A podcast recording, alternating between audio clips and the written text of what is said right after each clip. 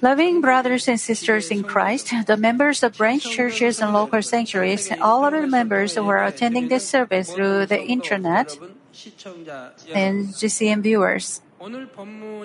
Chapter 6 is talking about the progression of the seven year Great Tribulation after the children of God are caught up into the air. Apostle John saw in his vision a book sealed up with seven seals, which records uh, all the things that will take place until the end of the world. As the Lord broke the seals one by one, the seven year Great Tribulation was getting worse and worse.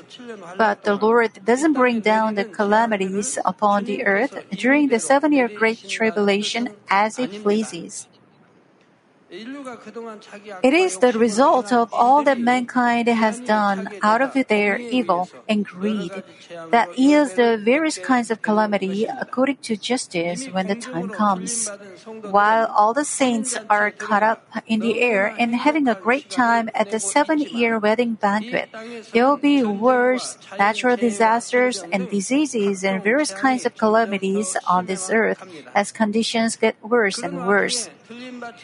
In the meantime, among those who aren't caught up in the air, there will be people who will try to find a way to salvation, and some will die as martyrs. Today's scripture is talking about those who die are martyrs' death. The verse 9 says, When the Lamb broke the fifth seal, I saw underneath the altar the souls of those who have been slain because of the word of God and because of the testimony which they had maintained.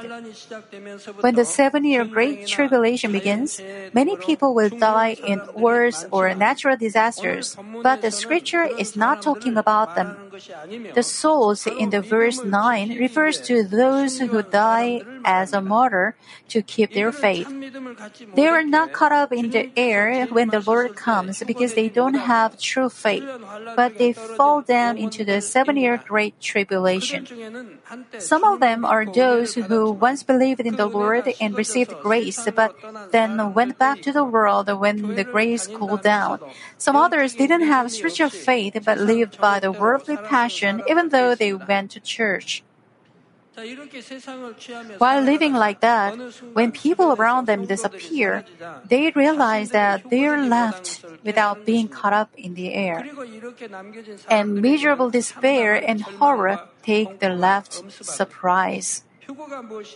That's because they know the meaning of what it is being caught up in the air and how terrible and ex- excruciating the calamity and the sufferings in hell will be, which will soon come in on them.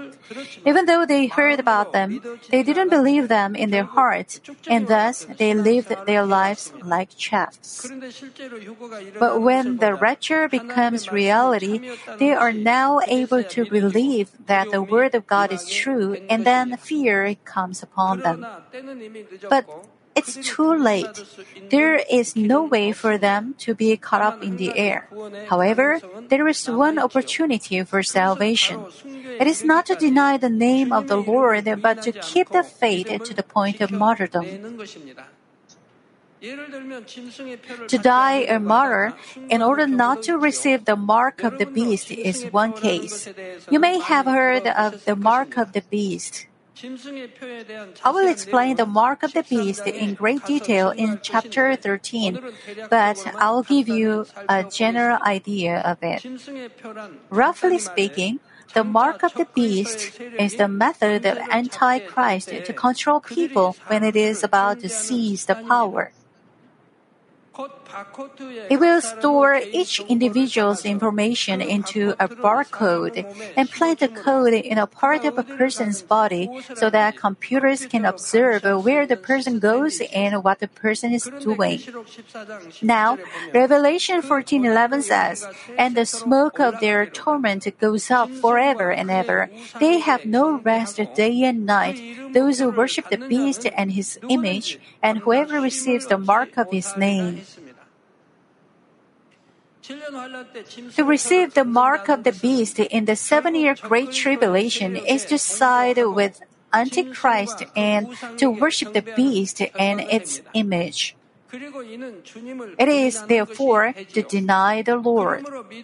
That's why those who want to keep the faith will try not to receive the mark of the beast, but the Antichrist doesn't allow it. Even if those believers run away and hide themselves not to receive the mark, the Antichrist will keep chasing them and threaten them to receive the mark using all kinds of torments. Only when they overcome all these persecution and sufferings till the end and die a martyr can they receive salvation. All of these will come in full scale in the latter half of the seven year Great Tribulation. But in the scope of power of the Antichrist, the martyrdom of the seven year Great Tribulation takes place in the beginning. This is connected with what I explained in the last session about the verse do not damage the oil and the wine. I said that when huge typhoons and various disasters come, the people of Israel and those who aren't caught up in the air will be protected to some, to some degree, but not all of them will survive. That's because many people will die of diseases or, in worse, in natural disasters. But there are also the people who will receive persecution and die as martyrs for their faith brothers and sisters in Christ, why is it that they can receive salvation only through such persecution in the seven year Great Tribulation? Figuratively, after harvest, when the farmers have gathered the grain into the barn, they check the fields again to find ears that are left in the field. Among the leftover ears in the field, if they find any of them that look solid, they try to gather them into the barn as much as possible.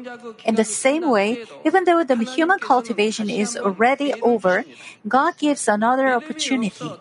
He is searching for the souls that may possess even a little bit of a good heart from among those who were not caught up in the air because they had no faith. The problem is, it's not easy to prove that they have faith sufficient to receive salvation. Through the rapture, the fact that the Word of God is the truth is already clearly seen. Of course, there are people who stand against God out of the evilness of their hearts, even though they were witness to the rapture. But still, those with a touch of conscience come to fear God. But they know it as knowledge, since they witnessed it.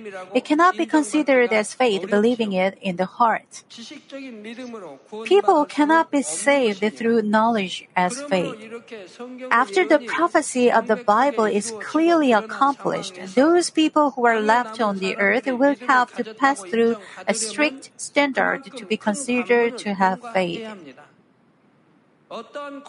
They must prove that they have true faith by overcoming any kind of torment, starvation, and severe persecution. In the meantime, the enemy devil and Satan will manage the Antichrist so as to bring just one more soul to destruction. They will give such extreme pain that no one can endure that will cause people to deny the Lord. If the people don't deny the Lord, they will even torment their little children in front of their eyes. They will do all kinds of indescribable indescribably brutal things. Moreover, the Holy Spirit has already disappeared. There is no fullness of the Holy Spirit. There is no comfort from the Holy Spirit. People cannot die or martyr by the grace of God.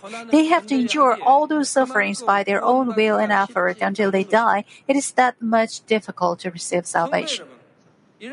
Loving members, the scripture says that those who kept the faith and died or martyr after the rapture were underneath the altar.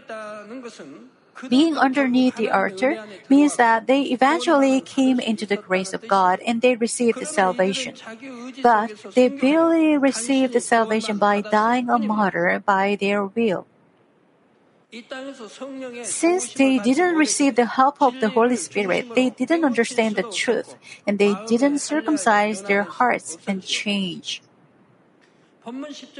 This is clearly seen in the verse 10. It says, And they cry out, cried out with a loud voice, saying, How long, O Lord, holy and true, will you refrain from judging and avenging our blood on those who dwell on the earth? It is seen of those who died as martyrs are appealing to God for their blood.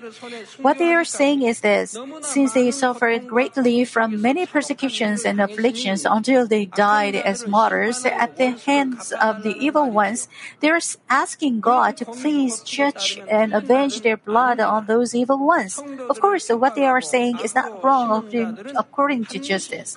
Those who persecuted the saints and planted evil will surely be judged according to what they did. Because those who died martyrs' deaths know this justice, they can pray to avenge their blood. However, even if it is the justice, because you know the truth, you, you can realize their prayer is far from the heart of God. What does the Bible say? The Lord says in Matthew 5:44, "But I say to you, love your enemies and pray for those who persecute you." Just as the Lord said, Jesus didn't hate or curse those who drove the nails into him and crucified him on the cross. He rather took pity on those who didn't realize their sin and he prayed God to forgive them. What about Deacon Stephen in the days of the early church? Even though Deacon Stephen manifested great power of God and spoke only the truth, evil people hated it and stoned Stephen to death. But even at the moment he was being stoned to death, Stephen fell on his knees and cried out in a loud voice, as written in Acts 7:60, "Lord, do not hold this sin against them." Likewise, those who are sanctified and resemble the God don't pray to avenge their deaths, no matter how wrongfully they died as martyrs.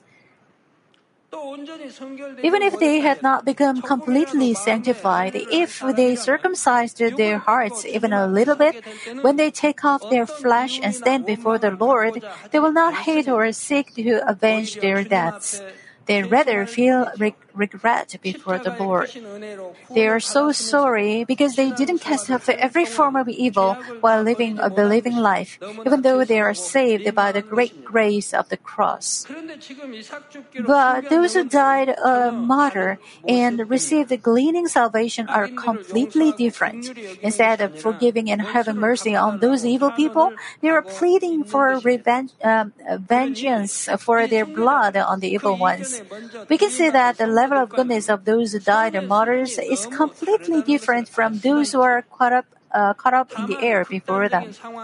Since they died a martyr of their free will, even in an extreme situation, they could barely come within the boundaries of salvation. Even though their faith was recognized and they were saved, just listening to the words of, of their lips, we can see they belong to a different level from that of those who lived a good believing life and were caught up in the air. That's why they cannot enter the seven year wedding banquet even after they die or martyr, and they cannot reign with the Lord for a thousand years. Until the seven year wedding banquet and the millennium kingdom are over, they wait in a place separated from those who have been caught up in the air beforehand. Underneath the altar in the scripture implies that they stay in a separate place which is prepared in the second heaven. In the second heaven is divided into two, an area of the light which belongs to God and an area of the darkness where evil spirits dwell. The Bible tells us the evil spirits have the power over the air. This air refers to the domain of darkness in the second heaven. Ephesians 2:2 describes the evil spirits as the power of the air. The air here doesn't refer to the sky we see with our fleshly eyes, but to the second heaven, which is the spiritual space. In the second heaven, the area of the light that belongs to God is Eden. Inside Eden, God set up part of Eden and created a garden.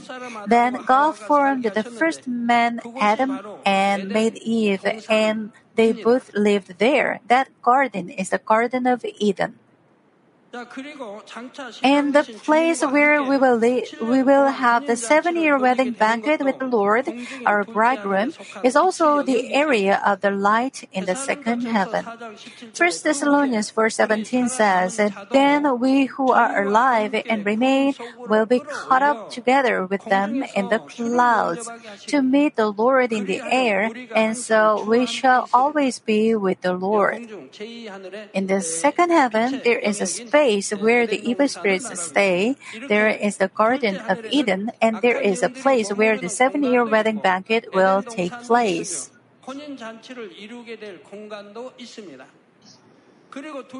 However, there is another space in the second heaven. That place is where those who die as martyrs in the seven year great tribulation and receive salvation will take rest until the great judgment. However, there is another space. Um, we can see that uh, those who uh, died martyrs were completely different of those who were caught up in the air beforehand. Even though they overcome uh, such great fears and sufferings and die a martyr's death, they are least they are least in the kingdom of heaven when compared to those who are caught up in the air at the rapture. That's why they will live in a separate place on the outskirts of paradise even when they go to heaven. 자, 그러니 장차 천국에 가서도 나고는 가장 바깥쪽에 따로 구분된 지역에서 살아가야 합니다. By the way, there are exceptions among those who die a martyr during the seven-year Great Tribulation. Unlike those who receive the gleaning salvation, there are people whose faith is recognized by God and go to go to a better dwelling place than paradise in heaven. I will explain it some other time later. Now, in the verse 11 is God's answer to those who ask God to avenge their blood. It says, and there was given to each of them a white robe, and they were told that they should rest for a little while longer until the number of their fellow servants and their brethren who were to be killed, even as they had been, would be completed also. Here, a white robe is token of salvation, which is given to those souls who die a martyr. But the value of this robe is also completely different from the fine linen robe that those people wear at the wedding banquet were caught up in the air beforehand. Just by looking at the light that comes out from the saved souls, we can see how much their heart is sanctified. When we look at their clothes and ornaments, we can see their position in heaven. Even though all the saved children of God put on the white linen, fine linen, according to how much they made it to spirit, the luster, glory, and dignity that the clothes emanate are different. But there are no rewards or glory to those souls who receive the gleaning salvation. They are just given a white robe, which basically shows that they are barely saved and they stay in paradise. When there is a bride and a bridesmaid, bridesmaid, those who receive the gleaning salvation are not brides. They are like brides, bridesmaids. Now, the latter part of the verse 11 says they should rest for a little while longer until the number of their fellow servants and their brethren who were to be killed, even as they had done been, would, it, would be completed also. Means that it's not the time yet for the judgment. No matter how evil they are, that in the end they are to be destroyed and to fall down to the fire of hell, God doesn't judge them at any time. The judgment for the evil will surely take place, but the time and the place will be decided precisely according to justice. God waits until the seven year great tribulation is over and their evil is full to the brim. Until their evil has been filled to the brim, more souls will be able to seize the opportunity of salvation through martyrdom. And at the same time, God is giving a slight chance even for those who persecute the believers. That's because there may be some who can turn back. Of course, no matter how many opportunities God gives, the evil will perpetuate evil over evil until they fall into the punishment of the judgment. God knows this, but He accomplishes His providence of the seven year Great Tribulation within strict justice. Brothers and sisters, John 20, 29 says, Jesus said to him, Because you have seen me, have you believed? Blessed are they, they who do not see and yet believed. Even though you've never been to heaven for yourself, and even though you haven't been through the upcoming seven year Great Tribulation, you know that the Word of God is true. That's why you hope for heaven. Give up many things that you may be able to enjoy and forsake many of your desires. You give your time, money, honor, and family to God. You deny yourself and you die every day. But this kind of life is not a loss at all. It seems that you forsake everything, but it is actually to receive the greatest blessing. As much as you cast off evil and recover the lost image of God, your spirit and soul will get along well, and whatever you do will be prosperous. As you come into Spirit and Holy Spirit, God gives you as much as you want, and God gives answers to whatever you desire in your heart. God gives all health, wealth, and honor.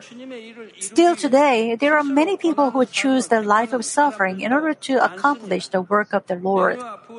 Some give up the opportunity to acquire honor and wealth and devote their lives to the Lord and for the souls.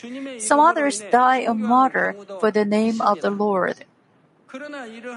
But their sufferings and martyrdom are completely different from the martyrdom during the seven year Great Tribulation. During the sufferings, God is always with them, and He provides them with comfort and hope. God gives them strength to overcome all the hardships in the inspiration of the Holy Spirit. Also, even though they suffer from persecution while living on this earth, they will enjoy incomparable blessing in heaven. The God of justice rewards them for every deed of faith with glory and awards in heaven. Aren't you thankful that we are cultivated with faith in the grace of God and living in the era of the Holy Spirit? Every moment you find yourself involved in the work of the Holy Spirit and trying to resemble the image of God, it is the procedure of advancing into a better heaven. Therefore, since you have faith, no matter what kind of trials and hardships you undergo, you can give thanks and rejoice in any circumstances. I hope that all of you, my dear brothers and sisters, will diligently discover yourself in the work of the Holy Spirit, the Comforter, and change before the Lord comes back.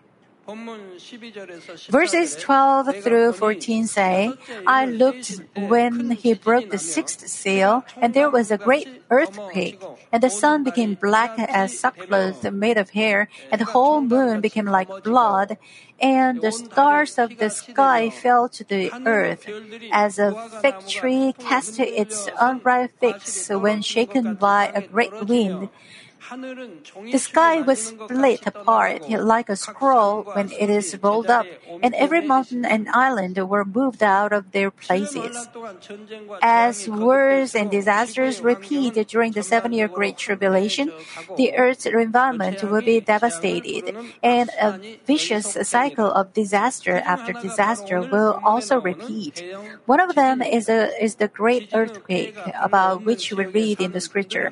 Those living in areas with few or no earthquakes may not be able to relate, but the, the damage of the great earthquake exceeds any imagination. For example, the 1990, uh, 15 of 56 earthquake in Shaanxi, China killed approximately three, uh, 830,000 people, a figure that includes the casualty from the epidemics following the earthquake. The 1985 Mexico City earthquake destroyed about 250 buildings in downtown in just four minutes. and left about 20,000 killed or injured. Once in a, an earthquake like this strikes, a thriving metropolis is instantly devastated and left in ruins filled with screaming and wailing. Such deadly earthquakes did take place in the past, but the great earthquake about which we read is far greater in magnitude and impact. This earthquake is so terrifying that it affects not only the areas where earthquakes are frequent, but also where they are not as common. An earthquake itself causes a great number of casualties, but there are other losses as well. Fires break out in many places simultaneously, and the number of the dead and injured skyrockets. An earthquake destroys uh, levees and causes floods, and tidal waves driven by an earthquake in the ocean causes serious damages, uh, especially to coastal areas. This tidal wave driven by an earthquake is also called tsunami. The tsunami causes unimaginable damage to cities and harbors along the coastlines, leaving no time for people to escape. It brings a series of waves as huge as a house and engulfs buildings buildings and people alike. The 2004 Indian Ocean earthquake triggered a series of devastating tsunami near Sumatra, Indonesia, and killed more than 400,000. When an earthquake strikes, large-scale volcanic Eruptions will also take place from the displacement of the ground. A calamity of great earthquakes and volcanoes, as if the whole world were shaken, will take place. In the event of great earthquakes and volcanic eruptions, terrain, terrain also changes greatly. An existing mountain may disappear and new lakes or islands may be formed. The ground may sink or rise. Many things both above and under the ground become become entangled and buried, and one will not recognize the changed landscape. Verse 14 observes on this. Every mountain and island were moved out of their places. Verse 12 mentions sackcloth made of hair. This sackcloth refers to cloth woven with black fur. That the sun became black as sackcloth made of hair, and the whole moon became like blood, refers to a situation in which the atmosphere has become severely polluted. For the most part, the moon lets out a color of white or bluish white. But in the event of the forest fire, a great volcanic eruption, or severe pollution of the atmosphere, the moon lets out a reddish hue. At the same time, people cannot see the sunlight blocked by particulate matters properly.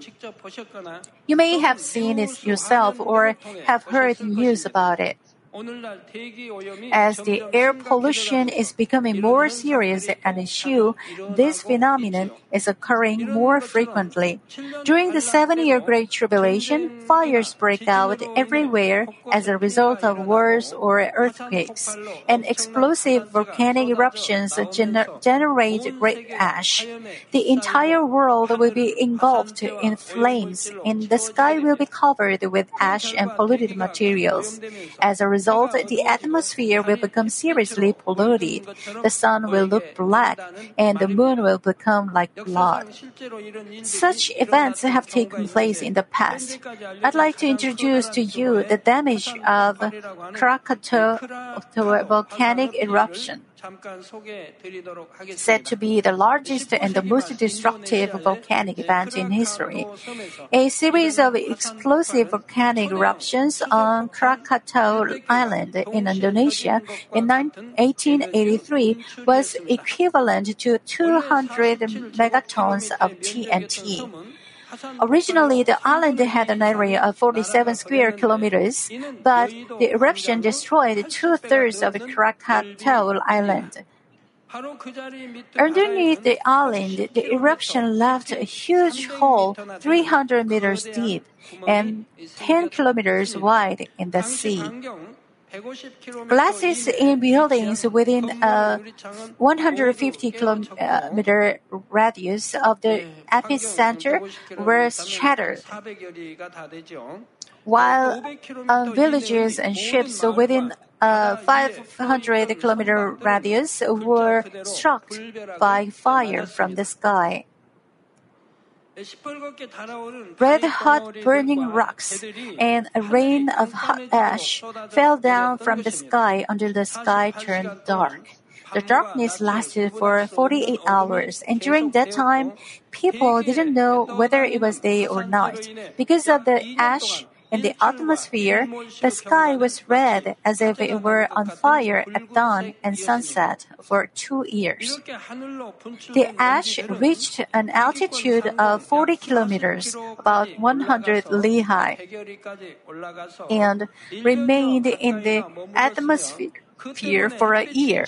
It blocked sunlight, which, is, which in turn caused the Earth's average temperature to drop.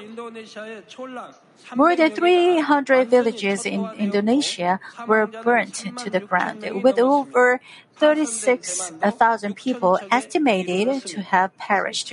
About 6,000 ships wrecked. The tsunami generated um, huge tidal waves as tall as 30 meters and reached not only the coastlines of nearby Java, Borneo, and Sumatra, but also as far away as Australia, Australia, India, and Japan. In a river in Calcutta, in India, India, some 3,000 kilometers away from the volcano, about 300 ships wrecked. The day after the eruption, the tidal waves reached the England Channel, some 18,000 kilometers away. Krakatoa Island had long been a dormant volcano, inactive for a long time, but erupted out of the blue brothers and sisters, can you feel even a little bit what a volcanic eruption is? I read this article so that you could feel and imagine, even just a little, the terrible sight of the seven year Great Tribulation. I introduced this article so that you could feel the misery of the seven year Great Tribulation, which none of you ought to experience, and so that you could adorn yourself as a bride of the Lord. As you may know, the whole city of Pompeii was also completely destroyed by a volcano eruption. When a city is caught in such a miserable sight, many countries in the world send rescue parties and help it with relief goods, but the damage cannot be easily recovered.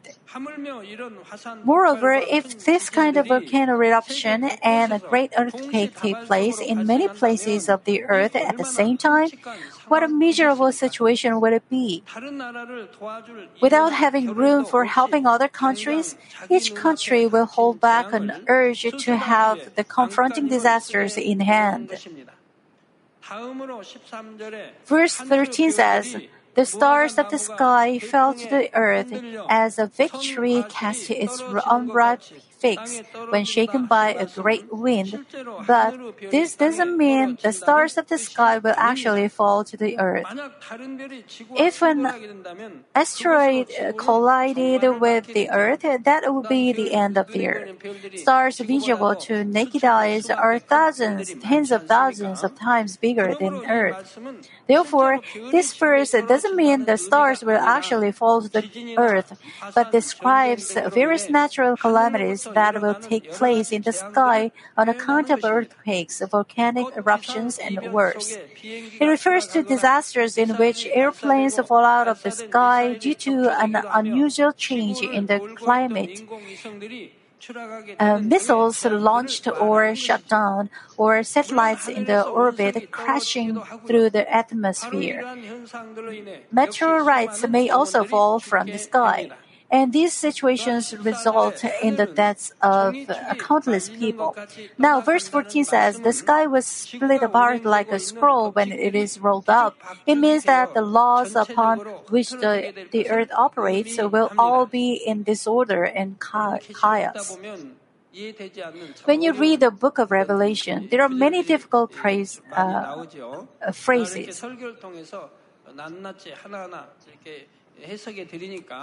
uh, phrases.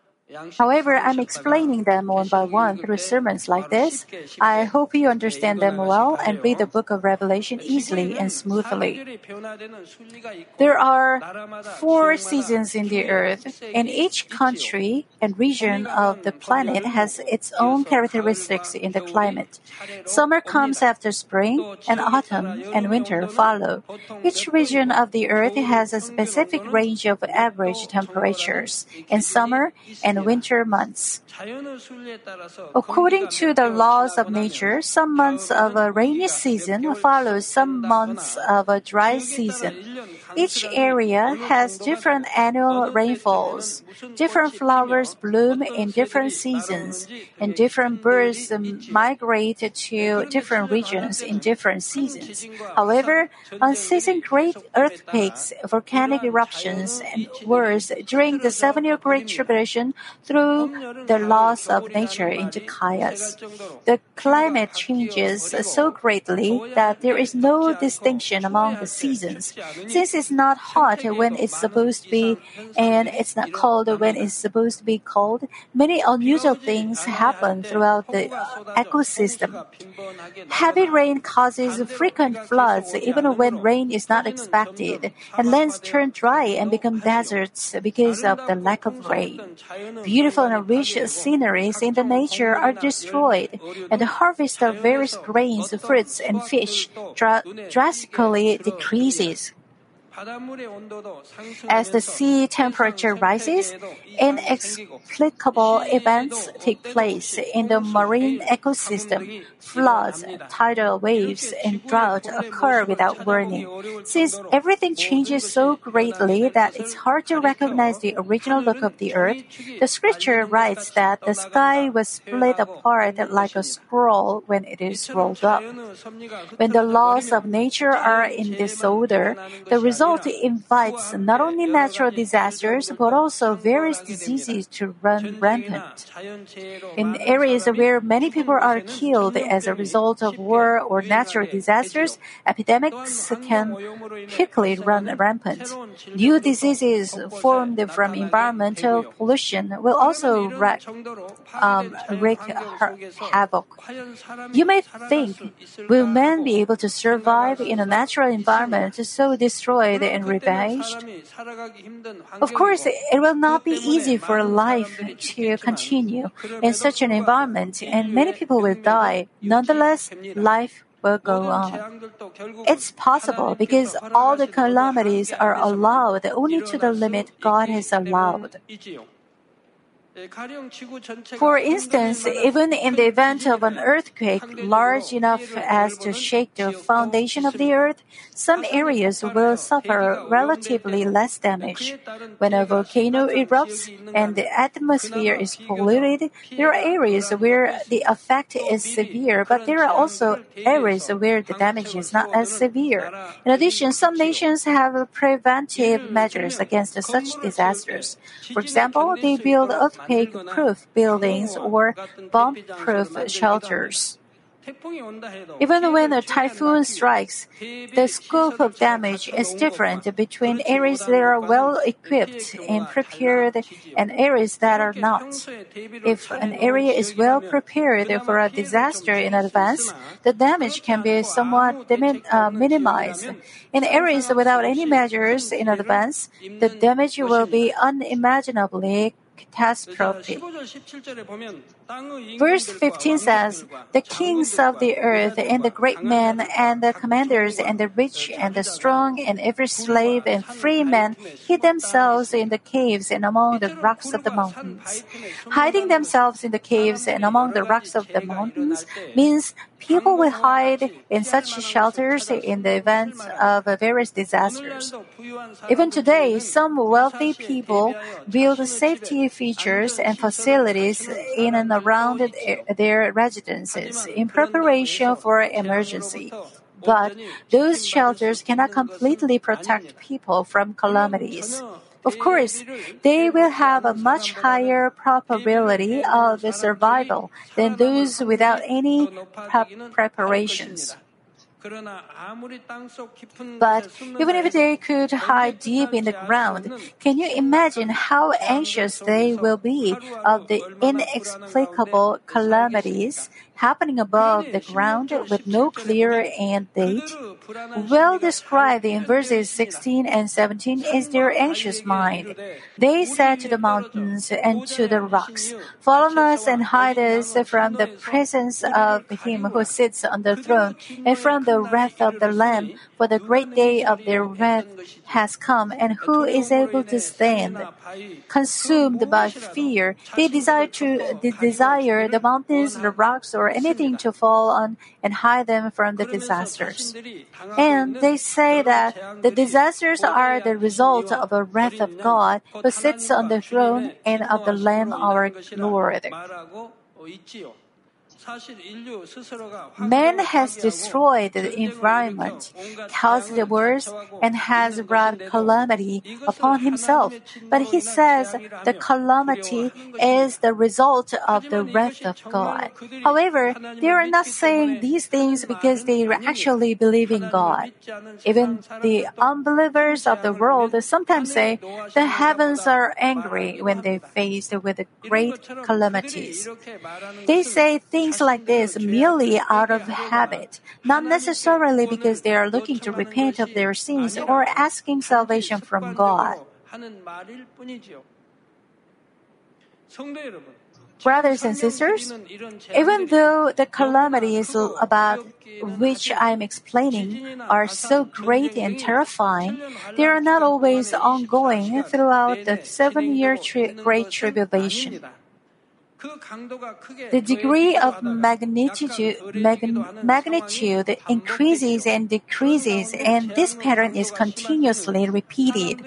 When the intensity of the calamity is severe, people will fear and cower, but when the degree of the strength weakens, they forget the fear and re- resume living lives, uh, seeking their own interests. That's why many people in the world do not repent until the seven year Great Tribulation is over. Some may survive and face the new Millennium Kingdom, but many people will have died during the seven year Great Tribulation. Before these disasters come upon, all of us must be caught up into the air and participate in the wedding banquet with the Lord, our bridegroom. You must share the gospel with your relatives, loved ones, and other acquaintances so that they too can be there with you together. You must spread the gospel to souls who don't know about the Lord yet in the world. If your family is sleeping in a house that is on fire, you will never have room to think this and that. You will cry out and even break the door to wake up sleeping family, won't you? For this reason, by all means at your disposal, you must wake up the souls who, in their spiritual slumber, may face such miserable calamity. May each of you finish adorning yourself as a bride of the Lord quickly, so that you can partake in the seven-year wedding banquet along with the countless souls you've evangelized when the Lord returns to take us. In the name of the Lord Jesus Christ, I pray.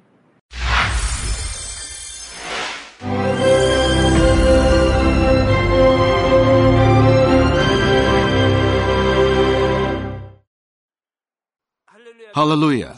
Almighty Father God of love, please lay your hands on all brothers and sisters receiving this prayer here in attendance. Lay your hands on all the members of the branch churches and local sanctuaries, and all the GCN TV viewers, and those who are watching via satellites, cables, and internet all over the world, transcending space and time. Plant faith in their hearts and drive out their negative thoughts and doubts. Let all the trials and afflictions leave them.